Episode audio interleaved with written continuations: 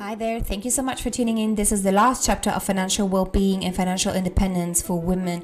And in this chapter, I wanted to discuss uh, how we can actually get a home. How can we get in the property ladder? So let's recap very briefly. We've started saving a lot because we've, we've changed habits thanks to chapter number one, where we've been looking into how we consume and how we can change that. Then chapter two, we started creating a parallel business to our normal job added income, making some extra cash that we really need. And then chapter three, we started trading. Now, keep in mind, chapter three and four, you can swap around. Some people prefer to get their property first and then get into trading. That's actually what I did. I first got my property and then got really into trading. The reason uh, for that being was for me because I had saved already kind of enough for the deposit and I didn't feel like I wanted to be using that money to kind of risk it trading. Because trading, as I said, you can lose it all. So keep that in mind. Chapter number four, as I said, how to get a home. The truth is, it's very difficult job. It is exhausting. Everyone's gonna make a lot of problems. The only person that really wants you to buy the property will be the, of course, person selling you the property. Mortgage advisors are gonna be meh. The solicitor is gonna be a nightmare, and to get a mortgage won't be easy. But it is great task to do.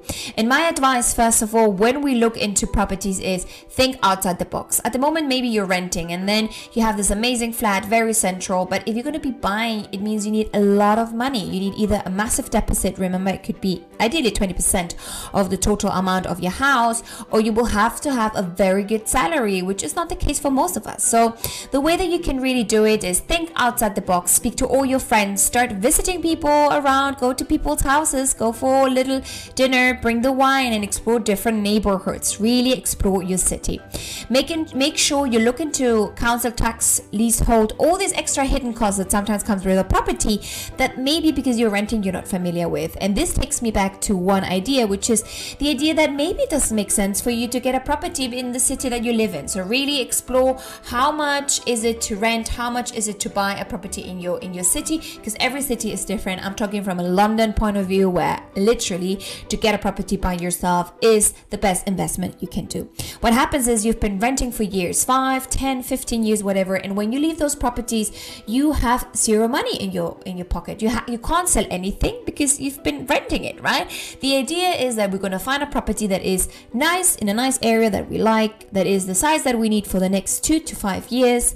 And from there, we're going to be able to save money. So, golden rule that I always say is don't invest or don't spend more than 33% of your salary in your home. And when I say home, I mean renting, council tax, gas, electricity, water, you name it, Wi Fi, you name it, anything, right? And that's something you have to still keep in mind when you're looking for a property.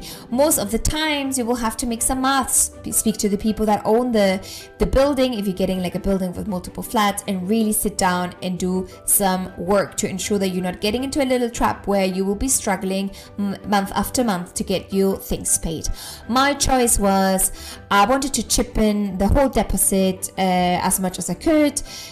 um, I then got a really good mortgage rate because of Brexit now with coronavirus the same. They're really trying to get people to have mortgages, so money is cheap.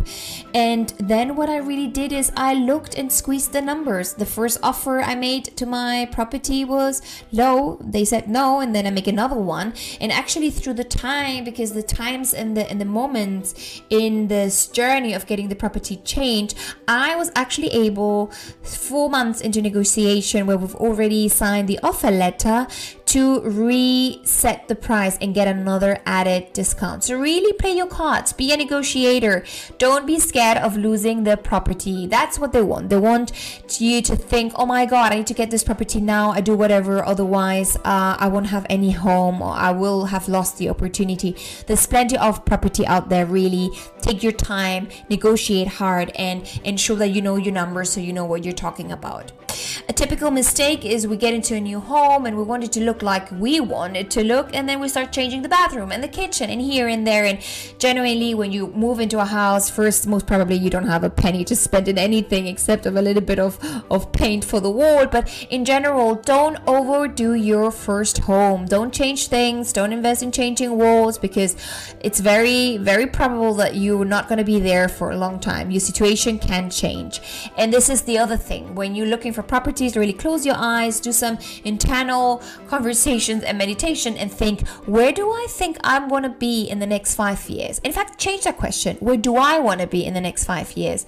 And with that in mind and how it's going to impact your personal life and your professional life, the, the, the fact that you have a home in specific areas or a home that is a certain kind of characteristic, keep that in mind when you make those decisions.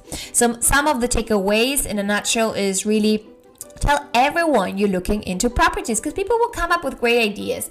And there is no such thing uh, as you know more powerful as to put things in the universe and it will come back to you get a solicitor referral but also get a broker referral i am happy to refer everyone to my broker she is amazing helped me all over the journey and actually she got me flowers when i got the apartment sends me cards for my birthday and she's been helping me in general so if you need a referral on that just give me a shout i'm happy to give her number or her email address. And then negotiate really hard. Go very low offer because it will go up. No worries. Everything goes up.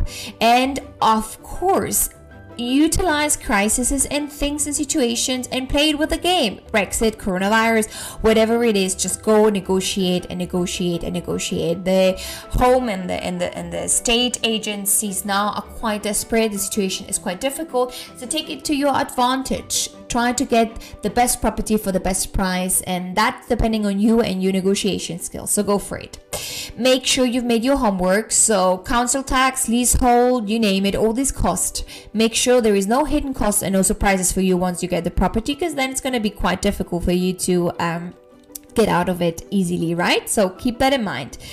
And take your time to find a neighborhood, to explore things, take your time to find the right home, but go with your gut feeling. Don't wait for days and days and months and weeks. I know people have seen, I mean, a hundred properties. I have not done that. I don't have time. Every time I go and travel somewhere to see a house, those two hours of my time cost a lot of money.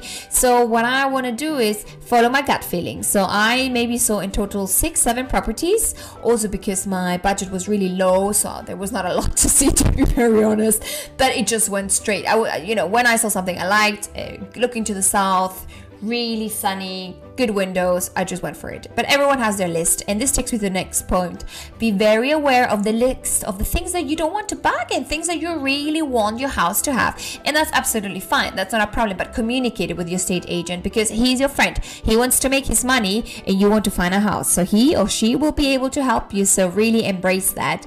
And then you don't need the home forever. Think of where you want to be in maximum maximum five years. Visualize that. Try to find a house that adapts to that concept of that idea of where you want to be and just go for it really it's it's just getting a property and if everything goes fine if all my tips work and the world keeps on being positive and ticking the right way, in five years you will be able to rent the current home that you're buying now and hopefully get a bigger one. So here's my takeaways and here is my input on how to be financially free. I hope you've enjoyed number one, two, three, and now chapter four. I would love to get input and hear all the feedback. So feel free to ping me on Twitter or on the comments tab on my YouTube channel or just email me. Thank you.